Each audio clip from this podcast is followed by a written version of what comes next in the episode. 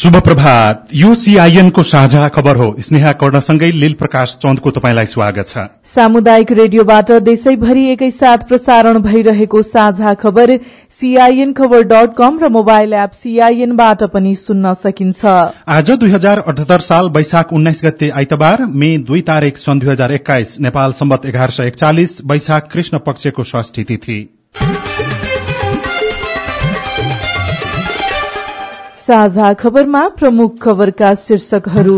निषेधाज्ञा कार्यान्वयनमा आजबाट थप कडाई गरिने कोरोना संक्रमण दर चालिस प्रतिशत एक सय एघार वर्षीय वृद्धाले जितिन् कोरोना।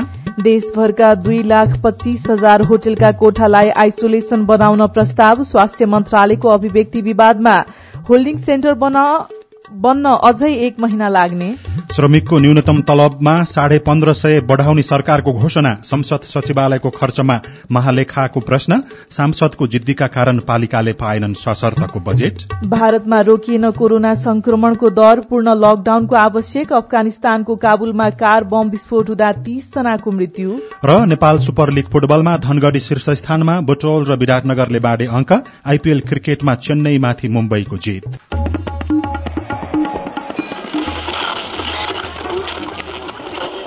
सयौं रेडियो।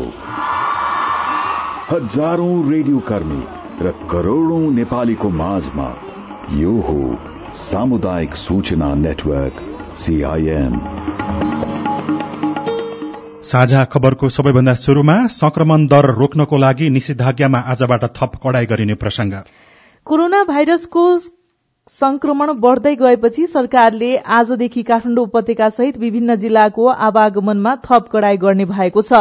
हिजो बसेको सीसीएमसीको बैठकले आजदेखि निषेधाज्ञा जारी भएका काठमाडौँ उपत्यका र ठूला शहरहरूमा बैंक तथा वित्तीय संस्थाहरूमा एक चौथाई कर्मचारी राखी सञ्चालन गर्ने नेपाल राष्ट्र ब्याङ्कले यसमा सहजीकरण गर्ने निर्णय गरेको छ।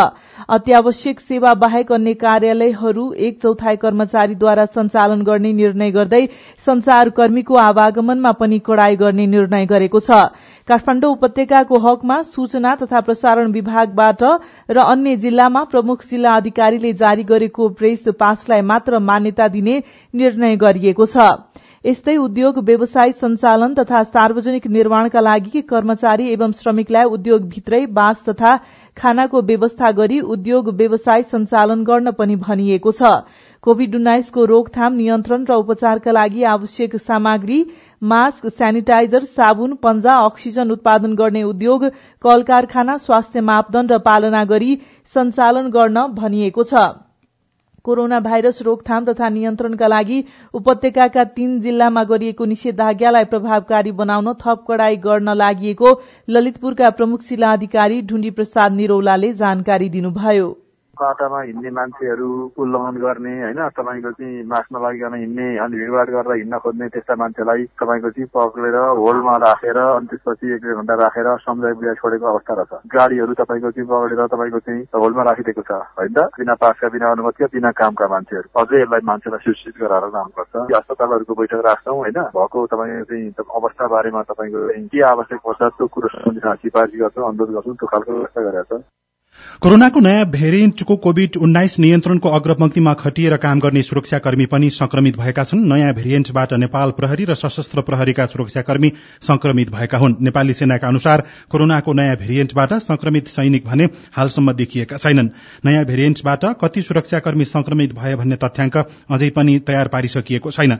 नेपाल प्रहरीका केन्द्रीय प्रवक्ता एसएसबी वसन्त कुँवरले कोरोनाको नयाँ भेरिएन्टले सुरक्षाकर्मीलाई पनि संक्रमित बनाएको स्वीकार गर्नुभयो। अस्पतालमा खाली बेड नभएको विज्ञप्ति निकालेर सरकारले नागरिकलाई आफ्नो सुरक्षा आफै गर्न अलपत्र छाडिदिएको भन्दै यसको आलोचना पनि भएको छ। देशमा उपलब्ध वैकल्पिक संरचनामा अलिकति पनि लगानी गरेर जनतालाई सेवा दिन सकिन्छ तर सरकारले त्यतातिर सोच्न जमर्को नगरेको भनेर आलोचना भएको हो। कांग्रेसले पछिल्लो समयमा सरकारले दिएको अभिव्यक्तिको विरोध गरेको छ। नेपाली कांग्रेसका प्रवक्ता विश्वप्रसाद विश्वप्रकाश शर्माले सैया उपलब्ध गराउन नसकिने भइसकेको भनेर सरकारले बताउनु लाचारीको पराकाष्ठा भएको टिप्पणी गर्नुभयो। अहिले सरकारले जे कर्म गरेको छ यो चाहिँ जिम्मेवार राजनीतिक चरित्र जिम्मेवार राज्यको दायित्व पनि बिल्कुल होइन। र यो चाहिँ घोर आलोच्य आलोचना गर्नुपर्ने विषय छ। यसको चाहिँ नेपाली काङ्ग्रेस पार्टीको तर्फबाट हामी गम्भीर रूपमा प्रतिवाद गर्न चाहन्छौ। सरकारले समयलाई सदुपयोग गर्न सकेन। मन्त्रीको संख्या बढाउने भेन्टिलेटरको संख्या नबढाउने मन्त्रीको कुर्सी थप्ने सरकार बचाउन तर जनताको जीवन बचाउन अस्पतालमा भेट्न थप्ने यो कर्म गरिसकेपछि यस्तो अवस्था आयो। प्रधानमन्त्री केपी शर्मा ओलीले भने कोरोना विरूद्धको खोप छुट्टै सबै नेपालीलाई उपलब्ध गराउने गरी त्यसको लागि सरकारले समन्वय गरिरहेको बताउनु भएको छ। सबै नागरिकलाई निशुल्क खोप उपलब्ध गराउने प्रक्रिया शुरू गर्नेमा नेपाल दक्षिण एसियामी भारतपछि पहिलो मुलुक भएको उल्लेख गर्दै उहाँले हालसम्म पहिलो खोपको मात्रा लगाउनेको संख्या एक्काइस लाख पुगिसकेको जानकारी गराउनुभयो कोविडको दोस्रो साल नआएको भए सरकारको ध्यान अहिले महामारी विरूद्धको खोपमा मात्र केन्द्रित हुने थियो। अहिले हामी महामारी नियन्त्रण उपचार र रोकथाम साथसाथै गर्नुपर्ने अवस्थामा छ। सबै नागरिकलाई निशुल्क खोप उपलब्ध गराउने प्रक्रिया शुरू गर्नेमा हामी दक्षिण एसियामै भारतपछि पहिलो मुलुक हौ। हालसम्ममा पहिलो डोज खोप लगाउनेको संख्या एक्काइस लाख नागिसकेको छ। दोस्रो डोज खोप लगाउन आरम्भ गरिएको छ। सम्पूर्ण नेपालीलाई छिट्टै खोप उपलब्ध गराउनेमा सरकार प्रतिबद्ध छ। भारतमा देखिएको कोरोना कहरका कारण रोजगारीको सिलसिलामा त्यहाँ रहेका नेपाली यति बेला धमाधम घर फर्किरहेका छन्। भारतबाट नेपाल प्रवेश गरेका सुदूरपश्चिम प्रदेशका नाकाबाट फर्किने नेपालीहरूको संख्या बढ़िरहेको बेला कोरोना परीक्षणका लागि प्रयोग गरिँदै आएको एन्टिजेन किटको भने नाकामा अभाव देखिएको छ। किट अभावमा भारतबाट फर्किएकाहरूको परीक्षण गर्न समस्या देखिएको सम्बन्धित क्षेत्रका स्वास्थ्य कर्मीहरूले बताएका छन्। कोविड संक्रमित बढ़ेर उपचार पाउनै मुस्किल परिरहेका बेला निजी अस्पताल र मेडिकल कलेजका सैया भने खाली रहेका छन्। कोविड उपचारमा मेडिकल कलेज र निजी अस्पतालको संरचना प्रयोग गर्नुको साटो सरकारले भने शुक्रबारै संक्रमितका लागि सैया व्यवस्थापन गर्न नसक्ने भनिसकेको छ। काठमाडौँ उपत्यकामा मात्रै त्रिवी शिक्षण अस्पताल सहित चारवटा मेडिकल कलेज रहेका छन्। काठमाडौँ विश्वविद्यालयको नेपाल मेडिकल कलेज र त्रिभुवन विश्वविद्यालयको किस्टका साथै नेपाली सेनाको कलेज वीरेन्द्र अस्पताल पनि रहेको छ। मन्त्रालयले हरेक दिन सार्वजनिक गर्ने विवरण अनुसार त्रिवी शिक्षण र वीरेन्द्र अस्पतालमा संक्रमितको उपचार भइरहेको छ। तर किस्ट मेडिकल कलेज र काठमाडौँ मेडिकल कलेजमा संक्रमितको उपचार भएको विवरण छैन। यस्तै केयूकै धुलीखेल अस्पताल पनि नजिकै रहेको छ। यी मेडिकल कलेजमा कम्तीमा पाँच सय बिरामी अटाउने क्षमता छ। एउटा मेडिकल कलेजमा कम्तीमा पचास सयको आईसीयू समेत रहेको छ। त्रिवी र केयुका गरी मुलुकभर सत्रवटा मेडिकल कलेज सञ्चालनमा छन्। एउटा मेडिकल कलेजको सरदर पाँच सयका दरले हिसाब गर्ने हो भने सय संख्या आठ हजार पाँच सय हुन्छ। कतिपय मेडिकल कलेजमा नौ सय सयसम्म रहेका छन्। सरकारले मेडिकल कलेजको खाली सयमा कोरोना संक्रमितलाई राखेर उपचार गर्ने व्यवस्था तत्काल मिलाउन भने पनि मेडिकल कलेजहरूमा भने उपचार गरिएको छैन। यस्तै कोरोना संक्रमणको दर हिजो करिब चालिस प्रतिशत पुगेको छ। पछिल्लो चौविस घण्टामा चौध हजार चार सय तीन नमूना पीसीआर परीक्षण गर्दा पाँच हजार सात सय छ जना अर्थात उन्चालिस दशमलव छ एक प्रतिशतमा संक्रमण पुष्टि भएको छ। यो हालसम्मकै उच्च संक्रमण दर रहेको छ। नेपालमा अहिलेसम्मकै धेरै कोरोना संक्रमित हिजो फेला परे पनि बाँकेमा भने एक सय एघार वर्षीय वृद्धाले पनि कोरोना जितेर घर फर्किएकी छन्। नोबेल कोरोना भाइरसको तीव्र संक्रमण बढ़ेको बाँके जिल्लामा एक सय एघार वर्षीय वृद्धा हिजो कोरोना मुक्त हुनुभएको हो। वैशाख आठमा नेपालगंज मेडिकल कलेजमा गरिएको जाँचमा उहाँको संक्रमण पुष्टि भएको थियो। स्वास्थ्यमा कुनै समस्या नभएपछि होम आइसोलेसनमा बसेको र हिजो दशौं दिनमा नेपालगंज उपमहानगरपालिका सोह्र जयसपुरका उहाँलाई डिस्चार्ज गरिएको बाँकेका कोरोना फोकल पर्सन तेज ओलीले सीआईएनसँग बताउनुभयो। कोरोना संक्रमण पुष्टि भएको दशौं दिनमा डिस्चार्ज गर्ने सरकारको यस अघिको रणनीति अनुसार उहाँलाई डिस्चार्ज गरिएको हो। पछिल्लो चौविस घण्टामा देशभर पाँच हजार सात सय त्रिसठी जनालाई कोरोना संक्रमण पुष्टि भएको छ।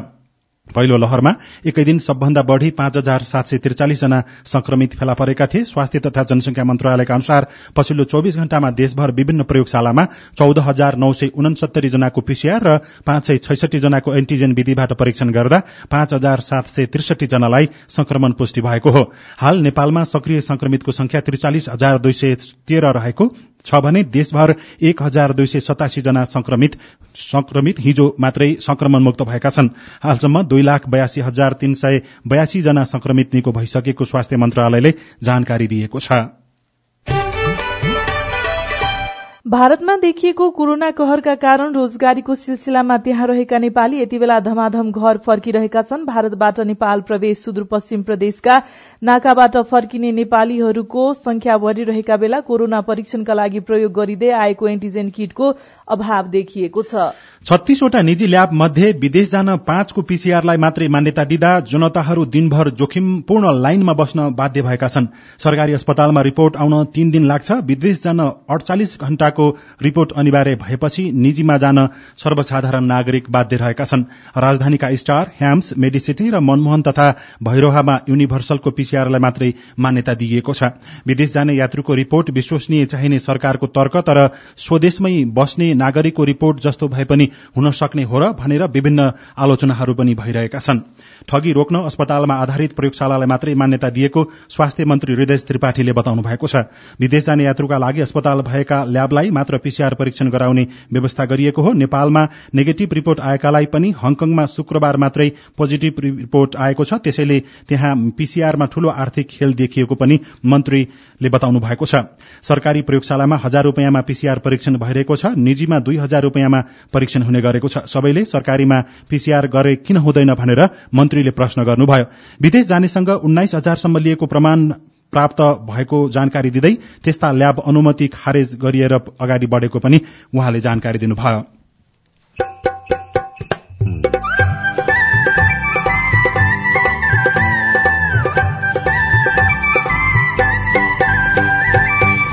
सामुदायिक सूचना नेटवर्क सीआईएन मार्फत देशभरि प्रसारण भइरहेको साझा खबरमा ऐन कार्यान्वयन गराउने निकायको खर्चमा महालेखाको प्रश्न। त्यहाँ आफै निर्णय गरेर भटाभटी आफ्नो मान्छेलाई खुवाउने चलन चल्यो? अब संसदले त्यसै गर्यो हामीले गरेपछि हामी त सर्वोच्च हौ भन्ने भयो। श्रमिकको न्यूनतम तलब साढे पन्ध्र सय वृद्धि गरिने सांसदको जिद्दीका कारण पालिकाले पाएनन् सशर्तको बजेट लगायतका खबर बाँकी नै छन्। सीआईएनको साझा खबर सुन्दै गर्नुहोला। के भो छोरी अनुहारमा बाबासँग भन साथी जस्तै मान सुनाउ कति नलजाइकन रगत बग्यो तिघेरा हुँदै छैन मन पढाइमा। घरको लाग्छ किन भन्नु छोरीको यो सोधाइमा। वाह छोरी बधाई छ बधाई महिला पक्का बन्यो। सँगै बसौ खेलौ रमाउ तिमी त महिनावारी भयो। पेट दुखे ढाड दुखेमा भन्नु है छोरी नलुकाऊ कट्टु प्याड कप सप्छन् तिम्रा रोजी रोजी लगाऊ। मर्यादित महिनावारीका कुरा अब गरौं पूरा। राधा पौडेल फाउन्डेशन र सामुदायिक सूचना नेटवर्क सिआइएन गर्मियामा आउँछ हजुर तातो खडेरी। आगो लागि बाट बच्न अति जरुरी। हे गर्मियामा आयो हजुर सुकिसक्यो घाँस। वनमा आगो लाग्यो भने जीव जन्तुको नासा। वनमा आगो लाग्यो भने वन जङ्गल खान्छ। वनमा हुने जीव जन्तुले साह्रै पिर मान्छ। फागुनदेखि जेठसम्म आगो लाग्ने डर। आफ्नो आफ्नो वन जङ्गलको आफै रक्षा गर। वनमा जाँदा सलाई लाइटर जस्ता आगजन्य वस्तुको प्रयोग नगरौं। वन छेउमा स्याउला झारपात नजलाऊ वनमा आगो लाग्नै नदिऊ लागिहालेमा होसियारी पूर्वक आगो निभाइहालौ। गिफ्ट टु एसिया र अकुराब। सामाजिक रूपान्तरणका लागि यो हो सामुदायिक सूचना नेटवर्क सीआईएन तपाई अहिले देशभरिका सामुदायिक radio CIN Khabar dot com र मोबाइल एप सीआईएनबाट एकैसाथ साझा खबर सुन्दै हुनुहुन्छ। अब आज काठमाडौँबाट प्रकाशित पत्र पत्रिकाहरूले छापेका खबर। आजको सबैजसो पत्र पत्रिकाले श्रमिकको न्यूनतम तलब साढे पन्ध्र सय वृद्धि गर्ने प्रधानमन्त्रीको घोषणा शीर्षकमा खबर लेखेका छन्। नयाँ पत्रिकामा प्रधानमन्त्री केपी शर्मा ओलीले श्रमिकको न्यूनतम पारिश्रमिक एक हजार पाँच सय पचास रूपियाँले बढ़ाउने घोषणा गर्नु भएको लेखिएको छ। अन्तर्राष्ट्रिय श्रमिक दिवसको शुभकामना सन्देश दिँदै प्रधानमन्त्रीले श्रमिकको न्यूनतम पारिश्रमिक मासिक तेह्र हजार चार सय पचास रूपियाँबाट बढ़ाएर पन्ध्र हजार रूपियाँ पुर्याउने घोषणा गर्नु भएको हो। देशभरका होटेलका दुई लाख पच्चीस हजार कोठालाई आइसोलेशन बनाउन होटेल संघलाई प्रस्ताव होटल संघले प्रस्ताव गरेको छ तर सरकारले त्यसमा कुनै चासो नदिएको पनि खबरमा लेखिएको छ। भित्री पृष्ठमा आज संसदमा प्रस्ताव पेश हुने सोमबार मतदान हुने शीर्षकमा खबर लेखिएको छ। लुम्बिनी प्रदेशका मुख्यमन्त्री शंकर पोखरेल विरूद्ध संसदमा दर्ता भएको अविश्वास प्रस्तावको टुंगो भोलि लगाइने भएको छ। आज बस्ने संसद बैठकमा प्रस्ताव प्रस्तुत हुने र भोलि टुंग्याउने तयारी भइरहेको छ। सांसदको जिद्दीका कारण पालिकाले पाएनन् सशर्तको बजेट शीर्षकमा खबर लेखिएको छ। आर्थिक वर्ष समाप्त हुन अब झण्डै अढ़ाई महिना मात्र बाँकी रहे पनि प्रदेश सरकारले स्थानीय तहहरूलाई दिने सशर्त बजेट अझै पठाउन सकेको छैन। चालू आर्थिक वर्षमा प्रदेश दुई सरकारले प्रदेशका एक सय छत्तीसवटै पालिकाको सशर्त बजेटका लागि एक अर्ब बाह्र करोड़ दस लाख रकम विनियोजन गरेको थियो। प्रदेश सरकारले पालिकाहरूलाई सामान्यकरण अनुदान सम्पूरक विशेष बजेट पठाए पनि अहिलेसम्म सशर्तको बजेट पठाउन नसकेको पाइएको छ। कान्तिपुर दैनिकको भित्री पन्नामा होल्डिङ सेन्टर बन्न अझै पनि एक महिना लाग्ने शीर्षकमा खबर छ। भारतबाट अन्तर्राष्ट्रिय स्थल नाका हुँदै भित्रिएका नेपालीलाई प्रवेश बिन्दुमै होल्डिङ सेन्टरमा राखेर पीसीआर र एन्टिजेन परीक्षण गर्ने निर्णय भए पनि अझै भौतिक संरचना निर्माणको काम अगाडि बढ़ेको छैन। मन्त्री परिषदले वैशाख पाँचमा नेपाल भारत सीमाका प्रवेश बिन्दुमा प्रत्येकमा एक हजार जना अट्ने गरी आठ नाकामा होल्डिङ सेन्टर बनाउने यसअघि निर्णय गरेको थियो। झापाको काकडभिट्टा मोरङको रानी पर्साको वीरगंज रूपन्देहीको बेलहिया कपिल वस्तुको कृष्णनगर बाँकेको जमुनाहा कैलालीको गौरीफन्टा र कञ्चनपुरको गड्डा चौकी र प्रदेश सरकारको समन्वयमा नेपाल प्रवेश गर्ने शुरू बिन्दु नजिकै फ्री फ्याब ट्रस्ट शैलीका होल्डिङ सेन्टर बनाउने निर्णय भएको थियो। भारतबाट नेपाल प्रवेश गर्नेलाई होल्डिङ सेन्टरमा राखेर स्क्रिनिङ गर्ने भनिएको थियो। मन्त्री परिषदले वैशाख तेह्र बल्ल तोकिएका आठवटा नाका र उपत्यका प्रवेश गर्ने थानकोटमा एक एक हजार क्षमताका होल्डिङ सेन्टर निर्माणको जिम्मा सेनालाई दिएको छ। त्यही दिन उपत्यका तीनवटै जिल्ला प्रशासन कार्यालय काठमाडौँ भक्तपुर र ललितपुरले कोरोना महामारी रोकथाम तथा नियन्त्रण गर्न वैशाख सोह्रदेखि बाइससम्म निषेधाज्ञा गर्ने निर्णय गरेका थिए। भारतबाट आएकाहरू भने सिधै घरतिर गइरहेको अर्को खबर पनि छ। नाकामा होल्डिङ सेन्टर नहुँदा भारतबाट आएका नेपालीहरू अहिले सोझै घर पुग्ने गरेका छन्। नेपाल भित्रदा गरिने एन्टिजेन परीक्षणमा कोरोना पुष्टि भए पनि उनीहरूलाई रोकेर राख्ने कतै ठाउँ छैन जसले गर्दा संक्रमण सहजै समाजमा फैलिरहेको अनुमान गर्न सकिन्छ। अब प्रस्तुत छ कोरोना क्याप्सुल। बाढी पहिरो खेपियो आधी हुरी छेकियो संसारकै विनाशकारी कोरोनाको यो तीसौं क्याप्सुल हो। आजको क्याप्सुलमा तीनवटा डोजहरू छन्। कोरोना क्याप्सुलका आजका डोजहरू दिँदै हुनुहुन्छ कोशी अस्पतालको कोविड उपचार केन्द्रका संयोजक डाक्टर दीपक सिगदेल। धेरै जनसंख्या र बाक्लो बस्ती भएका शहर महामारीको चपेटामा छन्। संक्रमण चैतेहुरीको डढेलो झै फैलिँदैछ। अस्पतालका बेडहरू बिरामीले भरिएका छन्। कोही मर्ला वा निको होला अनि बेड खाली हुन्छ भनेर आश गर्ने बिरामीको संख्या दिनदिनै बढ़दैछ। विदेशबाट देश आउने र महामारी चलेका शहरबाट घर फर्किने मानिस र उसको परिवार सजग र सतर्क नहुने हो भने अब नेपालका गाउँघरको अवस्था झन डरलाग्दो हुनेछ। महामारीबाट आफू परिवार र समुदायलाई जोगाउने एकमात्र उपाय हो कम्तीमा दुई साताको एकान्तवास। आजको पहिलो डोज एकान्तवास बस्नुपर्ने कारण र बस्दा पालना गर्नुपर्ने नियमका विषयमा। जहाँ जहाँ महामारी फैलिएको छ त्यहाँबाट आउनुभएको व्यक्तिहरूलाई चाहिँ एटलिस्ट दस दिन चाहिँ क्वारेन्टाइन राख्ने यो चाहिँ एउटा सबभन्दा इफेक्टिभ एउटा टुल्स हो होइन? संक्रमण भएको पाँचदेखि छ दिनदेखि चौध दिनसम्म पनि देखिन सक्ने भएको भएर त्यो बिचमा चाहिँ बिरामीलाई कम्प्लिटली आइसोलेट गर्नको लागि यो एउटा एकदम उपयुक्त टुल्स मानिन्छ। यसमा चाहिँ ठ्याक्कै पालना गर्नुपर्ने चिजहरू भन्दाखेरि अरू मान्छेहरूको सम्पर्कमा बिल्कुलै नआउने त्यसपछि अरू मान्छेको सम्पर्कमा आउनु पर्यो भने जुन मास्कको प्रयोग गर्ने दुई मिटरको दूरी कायम गर्ने। क्वारेन्टाइनमा बसिसकेपछि दस दिनपछि फेरि आरटिपिसिआर भन्ने गरेर यदि आरटिपिसिआर गर्दा उहाँको नेगेटिभ आयो भने मात्रै उहाँलाई चाहिँ समुदायमा जान दिने भने यो एउटा चाहिँ यो चेन ब्रेक गर्ने। अरू कतैबाट आएको आयातित छ कि रोग उहाँसँग भनेर एउटा चेन ब्रेक गर्ने एउटा प्रमुख टुलको रूपमा लिइन्छ क्वारेन्टाइनलाई। भारतमा फैलिएको महामारी ढिलो छिटो नेपालमा आइपुग्छ भन्दा भन्दै देशका ठूला शहरहरूमा फैलिइ नै सक्यो। तर गाउँमा फैलिन नदिन अझै पनि समय छ। त्यसका लागि बाहिरबाट आएको मानिसलाई एकान्तवासमा राखेर सर सहयोग गर्न परिवार नै अघि सर्नुपर्छ। एकान्तवासमा बसेको मानिसलाई परिवारले गर्नुपर्ने व्यवस्था र सरसहयोग बारे सुनौ कोरोना क्याप्सुलको दोस्रो डोज।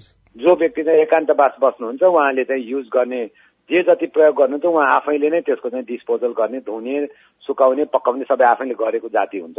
किनभने त्यसबाट चाहिँ इन्फेक्सन स्प्रेड अरूलाई नहोस् भन्ने एउटा हाम्रो मेन उद्देश्य नै त्यही हो।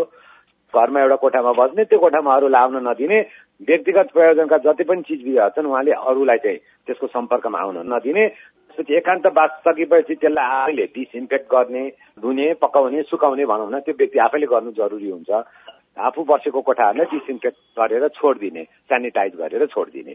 अब बाहिरबाट आउनुभएको बिरामी सुरुमै अस्वस्थ हुनुहुन्छ भने त उहाँलाई त्यो एकान्तवासका कुरै आएनन् सोझै अस्पताल कुदाइहालिन्छ यदि उहाँ होटेलमा बस्नुहुन्छ भने त्यो चाहिँ होटेलको एउटा छुट्टै म्यानेजमेन्ट हुन्छ। एकान्तवासमा रहँदा मनमा कुरा खेल्नु चिन्ता वा अत्यास लाग्नु सामान्य हो। यस्तो बेला स्वास्थ्य समस्या पनि थपियो भने मन झनै आतिन्छ। रोगको पहिचान र निदानका लागि यस्तो बेला परिवारका सदस्यको साथ र सहयोग चाहिन्छ। एकान्तवासमा बसेको मानिसका स्वास्थ्य समस्या र उपचार के कसरी गर्ने भन्ने विषयमा सुनौ आजको तेस्रो तथा अन्तिम डोज। एकान्तवासमा बस्ने मान्छेहरू भनौँ न आइसोलेसनमा बस्ने मान्छेहरू क्वारेन्टाइनमा बस्ने मान्छेहरूसँग उहाँलाई केही समस्या पर्यो भने हेल्पलाइनमा फोन गर्ने। सबै प्रदेशमा कोभिडको हेल्पलाइन भनेर चार पाँचवटा नम्बरहरू दिएको छ जहाँसम्म लाग्छ यो पहिलो वेबमा नै हामीले सुरु गरेको यो प्रणाली हो। प्रदेश नम्बर एकमा बस्नुहुन्छ भने प्रदेश नम्बर एकको पाँचवटा हेल्पलाइन छ। प्रदेश नम्बर दुईमा बस्नु भएको छ भने प्रदेश नम्बर दुईको छ। त्यसरी प्रदेश वाइज नै हेल्पलाइनको व्यवस्था गरिएको फर्स्ट वेबमा हामीले जुन जुन हेल्पलाइनहरू गरेको छौँ त्यो हेल्पलाइनहरू अहिलेसम्म कायम नै छन्। प्रदेश नम्बर एकमा हामीले चार पाँचवटा हेल्पलाइनहरू राखेको छौँ। जुनसुकै बेला पनि मतलब डक्टरहरूले रेस्पोन्ड गर्नुहुन्छ। एउटा त्यो भयो। अब धेरै नै समस्या छ भने उहाँले चाहिँ सामाजिक दूरी कायम गरेर डबल मास्क लगाएर कुनै स्वास्थ्य संस्थामा गएर उहाँले चाहिँ आफू चाहिँ छुट्टै गएर स्वयं गएर पनि स्वास्थ्य संस्थामा गएर चाहिँ त्यसको बारेमा परामर्श लिन सक्नुहुन्छ। कवि शिरोमणि लेखनाथ पौड्यालको काल महिमा नामक प्रसिद्ध कविताले भन्छ व्याधा तुल्य लुकेर चल्दछ सधैँ मारेर मर्दैन त्यो। आयो टप्प टिप्यो लग्यो मिति पुग्यो टारेर टर्दैन त्यो। तर अहिले भीड़भाड़ नगर्ने र स्वास्थ्य सुरक्षामा ध्यान दिने हो भने कोरोना नामक काललाई टार्न र परसार्न सकिन्छ। त्यसैले मास्क लगाउन कुराकानी गर्दा दूरी कायम गर्न र बेला बेला साबुन पानीले हात धुन नभुलौ। आजको क्याप्सुलका डोजहरूका लागि कोशी कोविड उपचार केन्द्रका संयोजक डाक्टर दीपक सिग्देललाई धन्यवाद र सुन्नु भएकोमा तपाईँलाई पनि धन्यवाद। लौ त कोरोनाको अर्को क्याप्सुलमा फेरि भेटौँला। अब विदेशको खबर भारतमा कोरोना महामारीको सुनामी तत्काल थामिने संकेत देखिएको छैन। बरू हरेक दिन संक्रमणको नयाँ रेकर्ड बनाउन थालेको छ। भारतको स्वास्थ्य तथा परिवार कल्याण मन्त्रालयका अनुसार शुक्रबार मात्रै चार लाख भन्दा बढ़ी नयाँ संक्रमित थपिएका छन्। मन्त्रालयका अनुसार पछिल्लो एक दिनमा भारतमा चार लाख एक हजार नौ सय त्रियानब्बे जनामा संक्रमण पुष्टि भएको छ। अमेरिकी राष्ट्रपति जो बाइडेन प्रशासनका चिकित्सा सल्लाहकार र ख्यातिप्राप्त संक्रामक रोग विशेषज्ञ डाक्टर एन्थोनी फाउचीले भारतमा फैलिरहेको कोरोना भाइरसको संक्रमण रोक्न तत्काल केही साताका लागि लकडाउन गर्नुपर्ने सुझाव दिनुभएको छ। अस्ट्रेलियाले भारतमा रहेका आफ्ना नागरिक स्वदेश फर्किएमा पाँच वर्ष जेल सजाय र छैसठी हजार अस्ट्रेलियन डलरसम्म जरिवाना गर्ने चेतावनी दिएको छ। र कार बम विस्फोट हुँदा तीस जना भन्दा बढ़ीको मृत्यु भएको छ। कार बम विस्फोट हुँदा अफगानिस्तानमा कम्तीमा तीस जनाको मृत्यु भएको त्यहाँका अधिकारीहरूले बताएका छन्। अब खेल खबर धनगढ़ी एफसी नेपाल सुपर लीगको शीर्ष स्थानमा उक्लिएको छ। हिजो भएको लीगको पहिलो खेलमा एफसी चितवनलाई तीन शून्यको फराकिलो अन्तरले पराजित गर्दै धनगढ़ी शीर्ष स्थानमा उक्लिएको हो। हिजै भएको अर्को खेलमा बुटबल लुम्बिनी एफसी र विराटनगर एफसीले बराबरी खेल्दै अंक बाँडेका छन्। Indian Premier League IPL T twenty क्रिकेटमा साबिक विजेता मुम्बई इण्डियन्सले रोमाञ्चक जित निकालेको छ। गैराती भएको खेलमा मुम्बईले चेन्नई सुपर किङ्सलाई चार विकेटले पराजित गरेको हो र इटालियन सिरिए फुटबलमा इन्टर मिलानले जित निकालेको छ। गैराती सम्पन्न खेलमा इन्टरले क्रोटोनलाई दुई शून्य गोल अन्तरले पराजित गरेको हो। संसद सचिवालयको ऐन र कार्यान्वयनमा प्रश्न रेडियो रिपोर्ट स्वस्थ जीवन शैलीसँग सम्बन्धित सन्देश र अरू खबर र कार्टुन पनि बाँकी नै छ। सीआईएनको साझा खबर सुन्दै गर्नुहोला।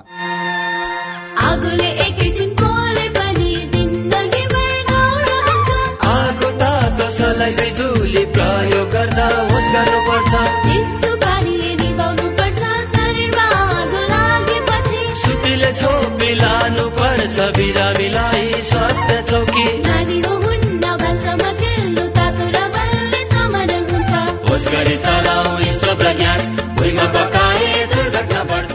अग्निजन्य दुर्घटना भएमा शून्य एक पचपन्न पचपन्न छ आठ नौमा सम्पर्क गर्नुहोस्। बीबीएस नेपाल ललितपुर।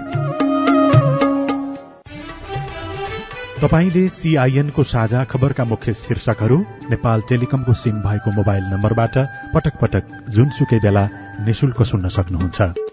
तीन दुई एक शून्य शून्य डायल गर्नुहोस् र दैनिक समाचार स्वास्थ्य कोविड उन्नाइस कृषि मौसम प्रकोप र अधिकारका बारेमा पनि निशुल्क सुन्नुहोस्। तीन दुई एक शून्य शून्य सूचनाको संचार ला ब्यालेन्स सकिनलाई टिभी हेर्नु छिटो जाउँ रिचार्ज गर्नलाई। होममा डिलर डिस्काउन्ट सबैलाई। डिस होमले ल्यायो खुसी सबैजनालाई। टिभीको मजा लिन वार्षिक रिचार्ज गरौँ। डिलर दाइको डिस्काउन्ट पाइ सबै दङ्ग परौँ के हो र डिलर दाइ के दिनुहुन्छ हामीलाई? फन्ड ट्रान्सफरको सेवामा मिल्छ यस्तो मौका। विकली लकी ड्रनी हुने मौकामा झन् चौका। अब फन्ड ट्रान्सफरबाट वार्षिक रिचार्ज गरी बम्पर डिस्काउन्ट र दुई भाग्यशाली ग्राहकहरूलाई एक एक लाख नगद उपहार सहित दुई वर्ष रिचार्ज गर्दा लकी ड्रमा डबल मौका पाउनुहोस् र मजाले रमाउनुहोस्। डिस होम खुसी अन गरौँ। सामाजिक रूपान्तरणका लागि यो हो सामुदायिक सूचना नेटवर्क साझा खबरमा अब संसद सचिवालयको ऐन र कार्यान्वयनको कुरा। कोरोनाको दोस्रो लहरले देश आक्रान्त भएको छ। अघिल्लो वर्षको लकडाउनले गर्दा नै कमजोर बनिसकेको अर्थतन्त्र झन खस्किएको छ। कतिपयले आफ्नो आमदानीको थोरै रकम सरकारको कोरोना कोषमा जम्मा गरिरहेका छन् भने केहीले आफू खुशी कोरोना पीड़ितलाई खर्च गरिरहेका छन्। तर संघीय संसद सचिवालयले भने ऐन विपरीत कर्मचारीलाई भत्ता दिने गरेको छ। संघीय संसदका सभामुख र अध्यक्षले स्वकीय सचिव सुरक्षा कर्मी लगायत गरी बीस जना र उपसभामुख तथा उपाध्यक्षले स्वकीय सचिवालयमा अठार जना कर्मचारी राख्न पाउने व्यवस्था छ। ट्रान्सपरेन्सी इन्टरनेशनल नेपालका पूर्व अध्यक्ष भरत बहादुर थापा सचिवालयमा आफू खुशी कर्मचारी राख्ने र ऐन कानून विपरीत सुविधा दिने गलत प्रवृत्ति यस अघिदेखि नै हुँदै आएको बताउनुहुन्छ।